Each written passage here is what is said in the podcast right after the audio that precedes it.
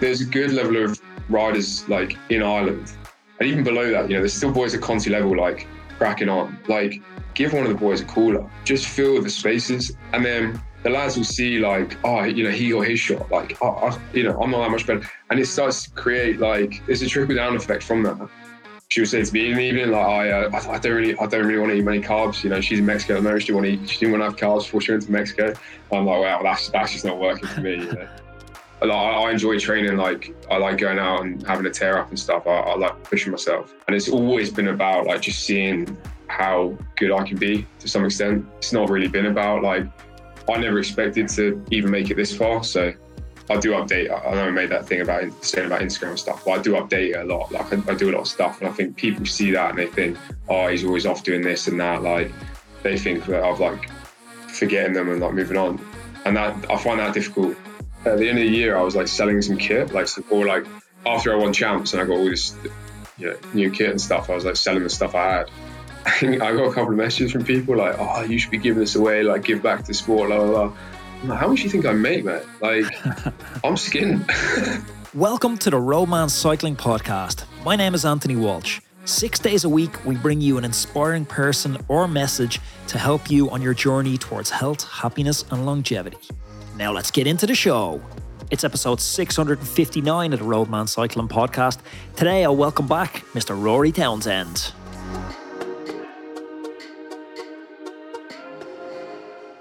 Roadman, welcome back to another interview podcast. Today I sit down and I chat once more. I'm not sure if it's the second or third time, but now he is the Irish road race champion. Last time I had Rory on the podcast, he was very honest. He shelved the kind of ego which is normally associated with professional athletes, and he was humbly insecure with saying he wasn't sure what the future for him looked like in cycling, that he couldn't make ends meet.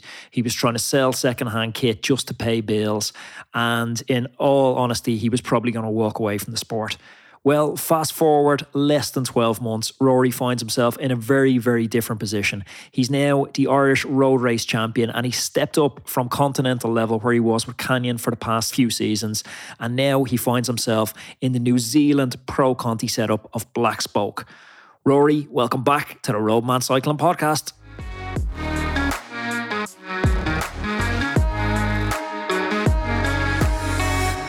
Rory Townsend, welcome back to the Roadman podcast. Back again, yeah, round two. Back again. I haven't seen you since uh, a drunken night in a nightclub at Rouleur Live. I wasn't drunk. Oh, I was.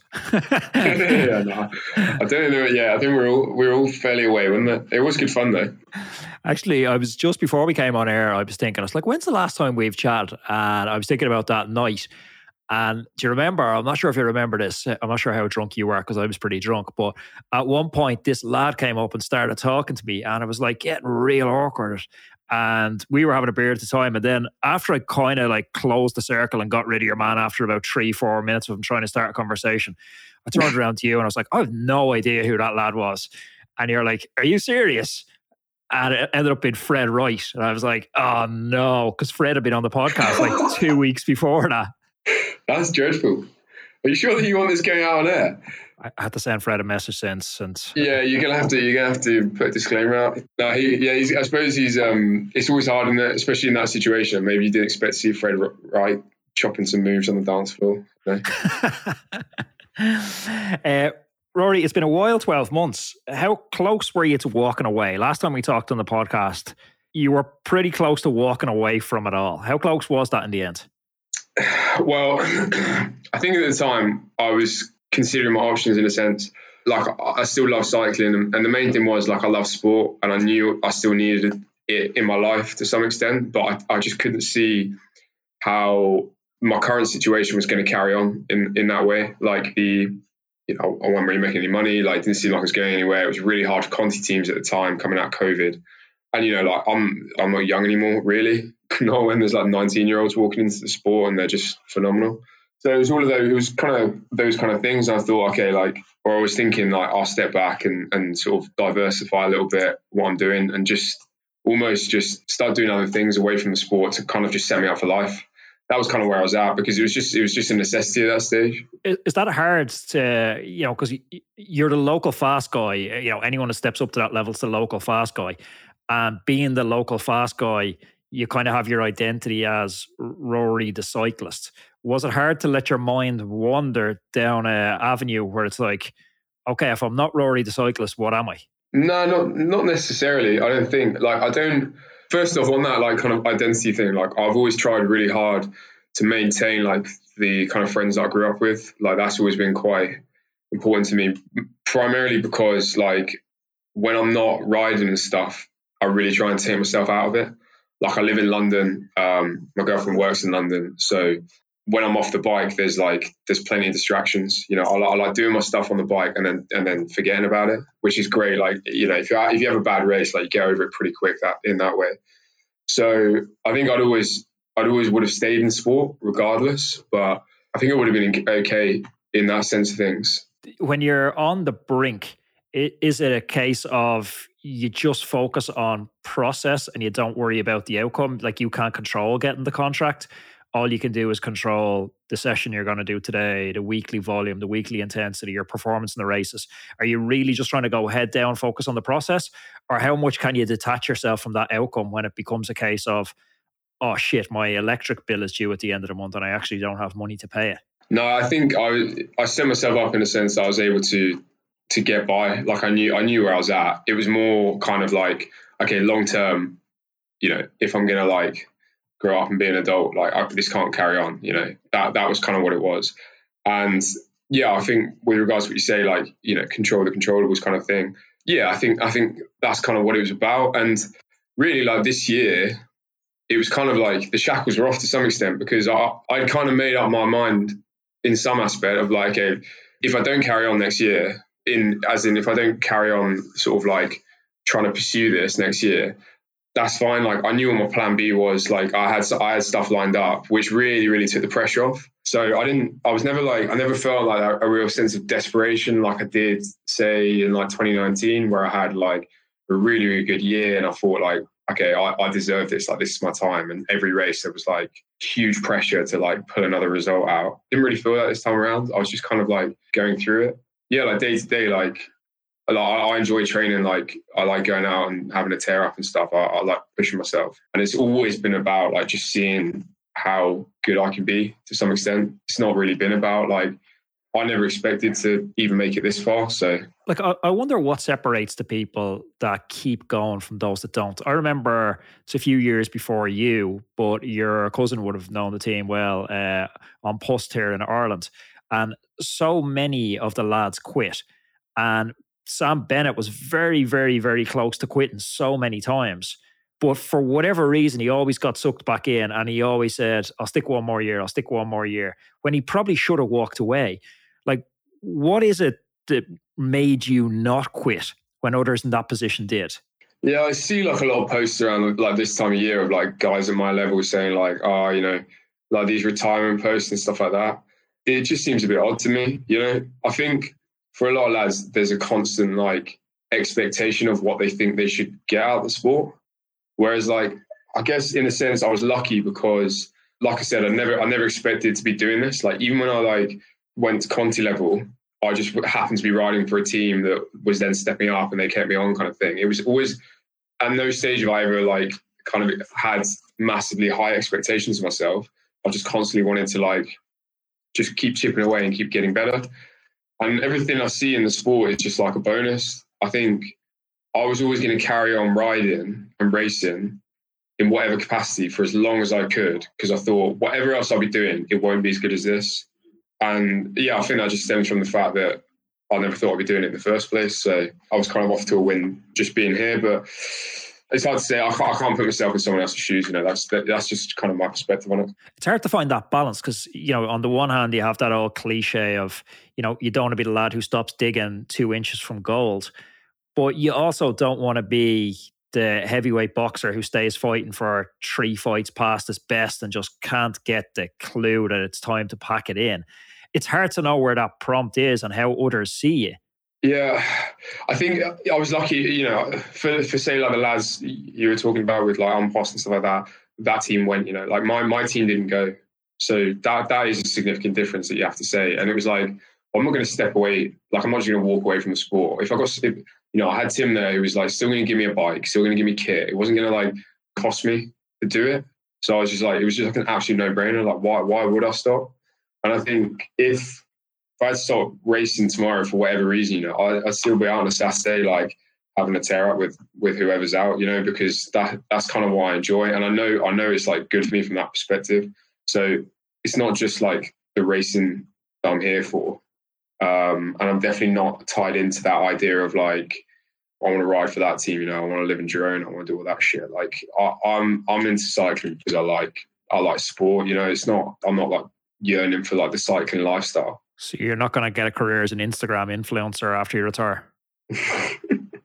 I don't know. Some of the boys here reckon I'm already doing that, but that's just more so I can pay for less things. Like, I I know every time I've talked to you, you've mentioned your girlfriend. I know how much you value that relationship, but I'm wondering, at what price are you willing to pay for success? Like, what price are you willing to pay to step up? If you could, you know, we fast forward two, three years from now, and you're in the quick step lead out train and you know you're getting to contest and potentially win the biggest races in the world. Is you winning uh, a one day classic is that worth losing the quality of the relationship you have losing contact with your friends losing the kind of the rory that you are now? Like what what sacrifices too much? That's a good question. I think i have i struggle i i, I struggle to keep in contact with a lot of stuff. Like um, I'm not great at keeping up with with people and friends and stuff. And also, like, I think because like I'm updating, I, I do update. I know I made that thing about saying about Instagram stuff, but I do update a lot. Like, I, I do a lot of stuff, and I think people see that and they think, oh, he's always off doing this and that. Like, they think that I've like forgetting them and like moving on.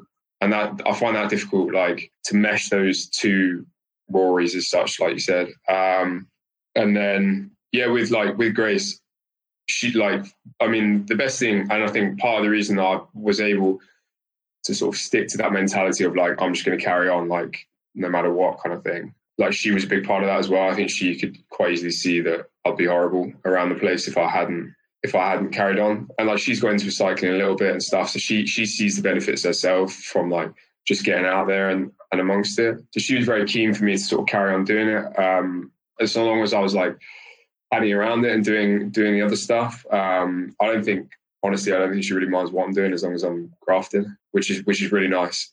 But it is funny, like we were, you know, I, I was chatting with one of the lads here about it. Like when you have when you have a partner who's like not doing the same stuff and not living the same, and when you are like a cyclist, you almost have to live it like it as well to an extent, as in like, you know.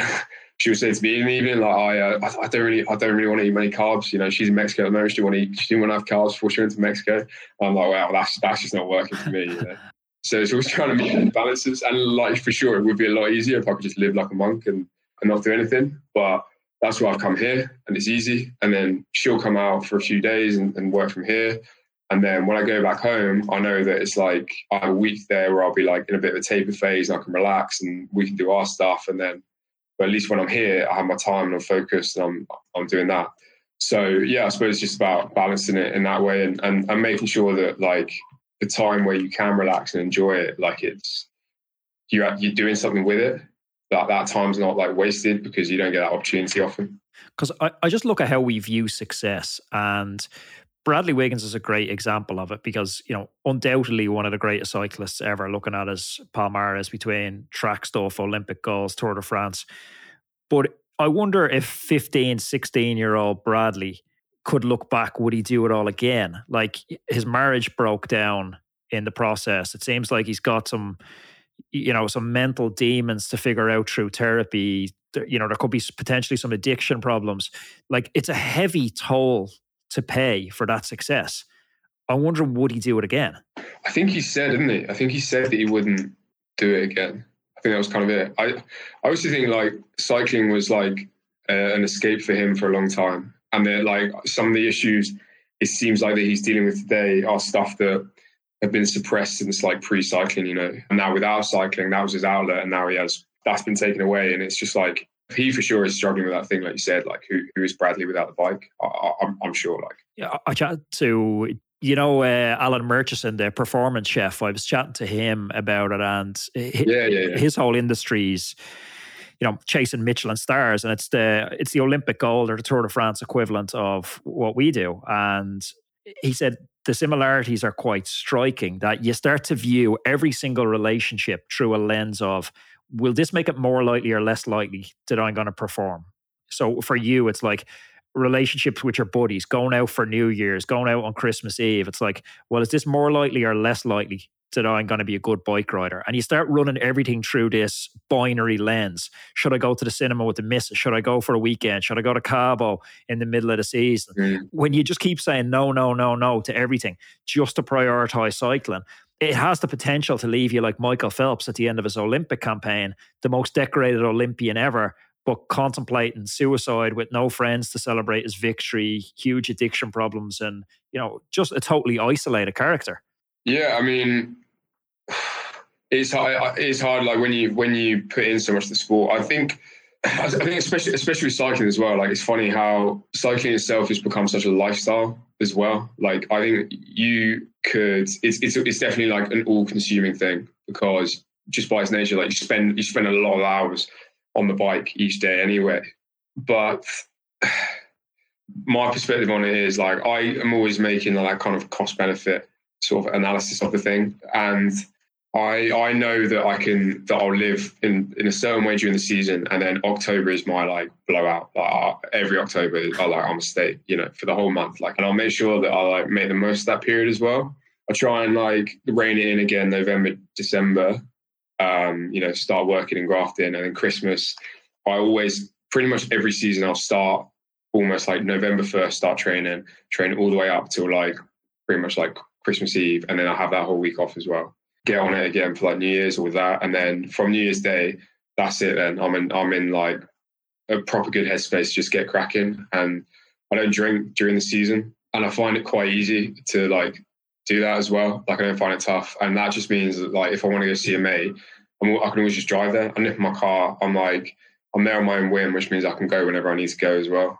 So that that's kind of how I how I deal, deal with it. And but yeah, I mean, I can't really comment on the, the likes of like Phelps and and those guys. You know, they, they're just like on a completely different sort of planet. And the problem that they have, there's no precedent for like that level of success. Is there? Like, how do you live after that? There's no playbook for like guys like Phelps and, and particularly Bradley as well, who you know, the cycling. You know, it was not. It was almost like nothing before he came along in this country. We are happy to have HVMN as one of today's show sponsors.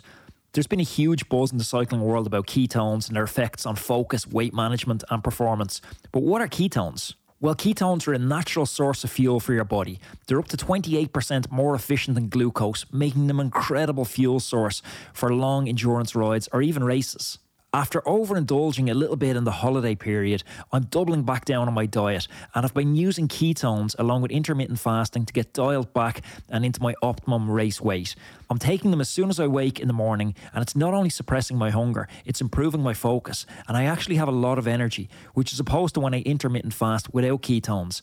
I find myself tired, sometimes irritable and can't focus on tasks that well. If you want to check them out and give them a try for yourself, head on over to hvmn.com forward slash roadman and use the code roadman at checkout to save 20% off your order. If you're looking to up your form, double down, and get an edge this season, this may be exactly what you're looking for. Head on over to hvmn.com forward slash roadman and use the code roadman at checkout to save 20% on your order. All the details of this offer are in today's show notes. Taking a little bit of a right turn, Rory.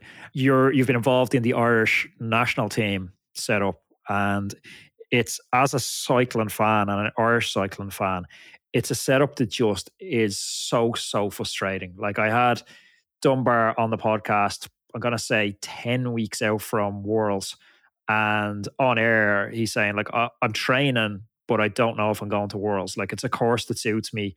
I'm moving well, but they still haven't told me if I'm going or not. Yeah. And it's like, I get that for a long time we didn't have riders who could compete in the biggest races. But now you look, you know, we've you stepping up. We've Eddie, you know, such an amazing rider. He's going to kick on hopefully next year and do amazing things with Bike Exchange. We've Mullen, one of the best lead out riders in the world, and we have Sam, arguably the best sprinter in the entire world. Like, we're not going to make up numbers. We have a team that's capable of winning Europeans. We don't send a full allocation of riders. And it's as a fan, it's like, it's so, so frustrating to watch. What's it like being on the inside?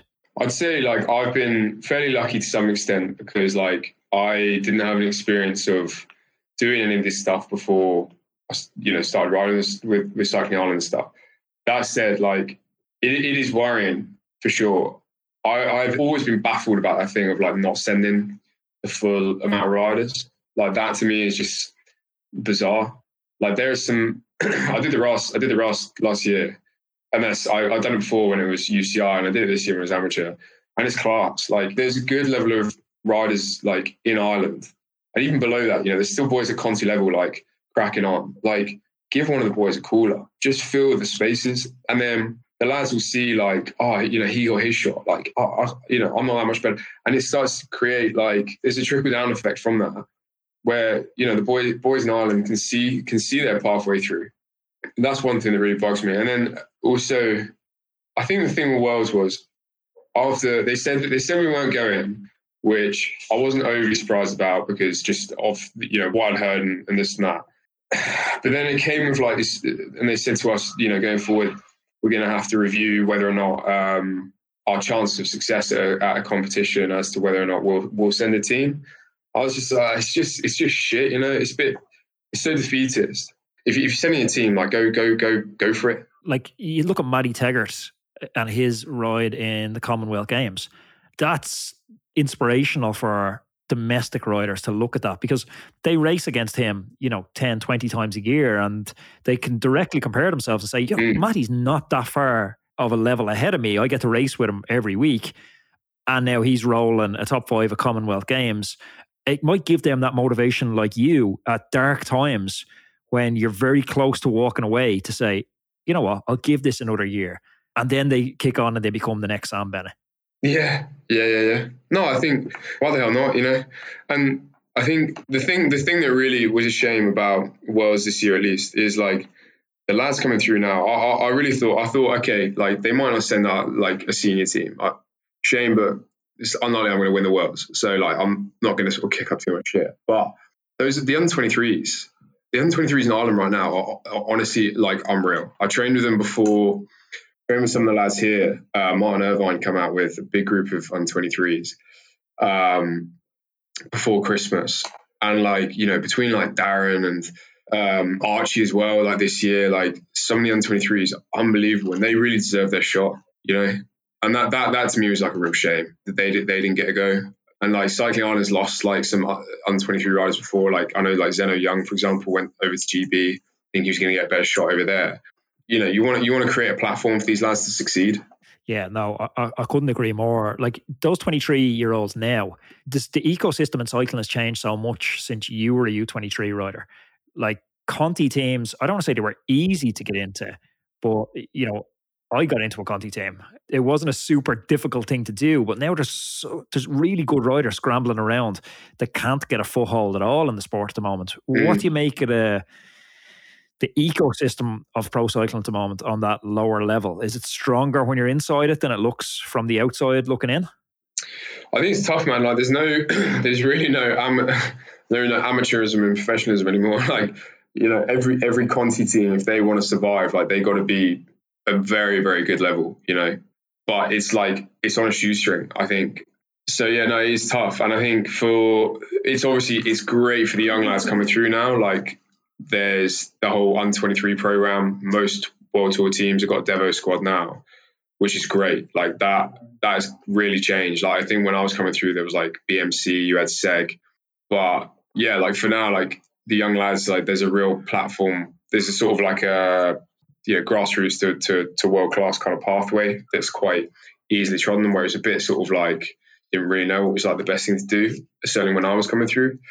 But yeah, like it's almost like there's no kind of middle ground now, which is which is a bit strange. Like there's not a lot of Conti teams around. Um, and say like the old team, the team that I was with, like Canyon, you know, if say like Tour Britain went from the calendar, I think that would be them done. And they're a really strong Conti team.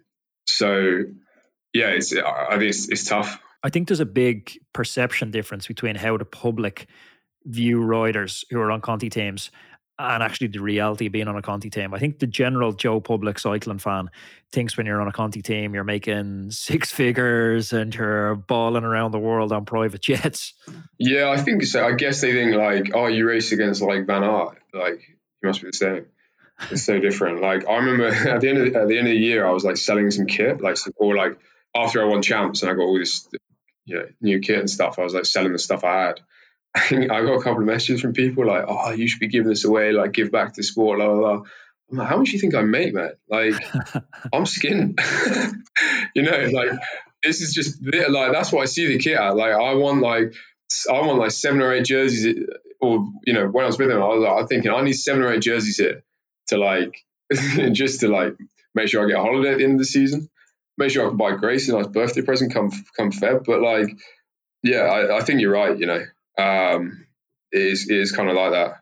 Tell us about next year, the step up. So yeah, next year with with Black Spoke, like obviously super super exciting opportunity. They they themselves are stepping up, um, so it's kind of like a nice a nice way to do it. Um, kind of moving up as the team moves up and kind of all going through it together, which would be great. I sort of spoken to them quite a bit throughout the year, and then the deal was done actually after I won the I won a couple of Kermesses in Belgium, and basically the deal was done there um, after that. And I was having conversations with other teams as well, but actually I was I was actually super keen on on this team specifically. I just thought from an outside looking in, they they just seemed like they were doing things in the right way. And there was the opportunity to come here and kind of like help bring the team along and be one of one of the kind of more senior guys, one of the main guys, and and have a have like decent level of support. And yeah, it's not yeah, I think I just thought it was it all just worked for me at the point that I am in my career. And you know, besides actually getting a wage now, what's the main differences from stepping up from Conti level to pro Conti level? I mean, the calendar and stuff like that. It's the whole level of organization is a lot higher, and there's a lot more expected of you now as well. Like even stuff like uh, we got this medical form to like fill out, um, and bits and bobs like that. Like there's all that thing, and you're just kind of more aware that you're part that you you basically you are like in it now. You're you you're in the sport proper, like doing stuff like whereabouts and things like that. Like the things that probably drag on like every world tour rider, stuff they hate doing is still like still to me is like oh this, this is fun. This is exciting. I've not had to do this before. this is serious, you know. Um, so that's that. That's good anyway. Um, but uh, no, it's, it's good. Like it's funny we're we're because because New Zealand it's a Kiwi team and they're they they got their nationals like in a few weeks. So like a lot of the team are basically over there focusing get ready for that, and then they'll come over to Europe say like February time. And I think March will be like a great month where like we'll be based in the team house in Belgium, like in and amongst it with the lads and stuff. And that's kind of a time that I'm really looking forward to. And even just like being able having the luxury, but it's I say luxury, it's Belgium after all, but you know, it's being able to stay in Belgium uh, rather than like doing the to and fro all the time. And I, I, think that would be the big difference for us. Like the travel does take it out of you. Like it, I can't. It's, it's, hard to explain, but it, having been able to stay there in the accommodation, it's like it is. It's a really nice place, and I'm hoping like even if I just did exactly the same stuff as I've been doing for the last five years, I'm going to be better off regardless because we have that extra support. You know, there's riders all here pulling together. It's you know, and that's that's kind of what I'm looking forward to. And is it going to be a change for you coming from Canyon, where you're a protected rider, you're the main man going into a race, to having to look after like you know Commonwealth Games champions there, Aaron Gate, you've other you know amazing roster of riders. Is there a process of you finding your role within the team, or is that already been decided? Yeah, I think largely we all kind of know what we're here to do. My training's been quite different this year. Actually, it's, it's interesting doing stuff I've not really done before. Like I'm very much on board as like one of the sprinters basically. So I, am focusing on that a lot, which I haven't done for a long, long time. And it, yeah, no, it's cool. Like I had a, I had a, I had a chat with like Greg Henderson this morning, and he he's like an absolute legend of the sport. Um, and like has worked with some like top top sprinters as well. So like stuff like that is like really going to help sort of bring us along. But I think there'll definitely be a sort of period of like working it out those first few races, like seeing where you stand and things like that. But I think being a, a, team like this and like the level they're at and where they aspire to be, like whereas Canyon, it was like always there was always this sense of like the team will get you to the race and then from there you're you, are you are doing your own thing, you know. Whereas like I think this team is like very much like we'll all be pulling together because just the level of professionalism that, that's ingrained to it all. Like you know, if you get given a task, you better bloody well do it, and that's kind of how I'm how I'm thinking about it anyway. I remember chatting to uh, Chris Juul-Jensen on the podcast. Uh, despite his name, he's an extraordinarily Irish man. and, yeah. uh, Chris was saying his training's basically just mirrors what he needs to do in races. Now that seems obvious, but the training changed for him from he's not someone that ever aspires to win a race. It's not his role in the team. He's the dude they sit on the front of the bunch riding at 350 watts for three and a half hours. So he said his training sessions literally could be step out the door, five minute warm up, and then he does three hours, 350 watts, and comes back in the door. He said there's very little variation in his training. That's all he trains to get good at. Is there a sense that your training is going to have to change to sort of come to the demands of this new role? Yeah, I think it's is it's like that at this level. Like you have you have guys in the team designated to do different things like that. That's very much what it is, and you work towards your role. I was I was nervous, like I was worried about the block I'm in right now. So as of like a couple of days ago since I got here, I'm doing a three week like basically power block, like basically doing like two max three hour rides with just a bucket load of sprints in them, just trying to improve that power. And previous to this, like like I, I was worried because it's so different to what I've done before, and I was thinking like, oh, am I still going to be all right at the finish? Like, am I going to get there? That kind of thing. Whereas the thing previously, I've had to almost like I've had to give up a bit my sprint to sort of to make sure I've got the legs to just be there at the finish. Whereas hopefully now some of that will be taken care of, uh, and I can just focus on the on, on the final bit. That's the theory, anyway. I mean, yeah, we'll see how we go. If I start, if I step out in the wind and start going backwards, I know made an error. You're at the start of a pretty exciting chapter. I wonder if you if you zoom out and you look big long term horizon, say we look 10 years down the road, what would have to happen between now and then for that, this to be like, oh yeah, that was brilliant. Everything that could have happened in a dream world happened. I don't. I, I really don't know, man. I don't know where. I don't know where it goes from here. I'm just trying to enjoy the ride. Like, you know, if everything goes well with the team and like, and I fit in, like, I could happily like see out my days. Like, in the team. Like I'm not someone that, that jumps around and moves around that much. Like I mean, I was with Canyon since 2017, so yeah, I think um, I just want to I just want to like see as many places, do as many races as I can, and obviously try and win win a few along the way. I suppose like my ultimate goal when talking about cycling, I've always wanted to ride the Olympics. So that would be like massive if I was able to do that. But um, yeah, beyond that, like I haven't got any like specific like ambitions. Rory, it's a beginning of an exciting new chapter. And yeah, you'll definitely have to come back and keep me posted how it's going. Uh, thanks for joining me on the Roadman podcast. Cheers, man. Cheers. Thank you for listening to today's podcast. Have you ever wondered how good you could actually be?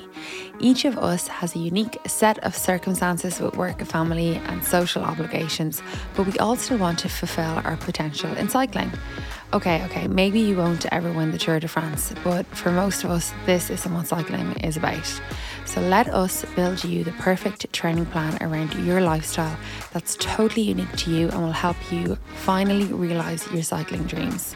So, whether you're just getting started on the bike or if you're a more seasoned cyclist, we have a suitable coach for you. So, why not schedule a call with us and we can have a chat about how we can help you go further than you ever dreamed of in your cycling and fitness goals?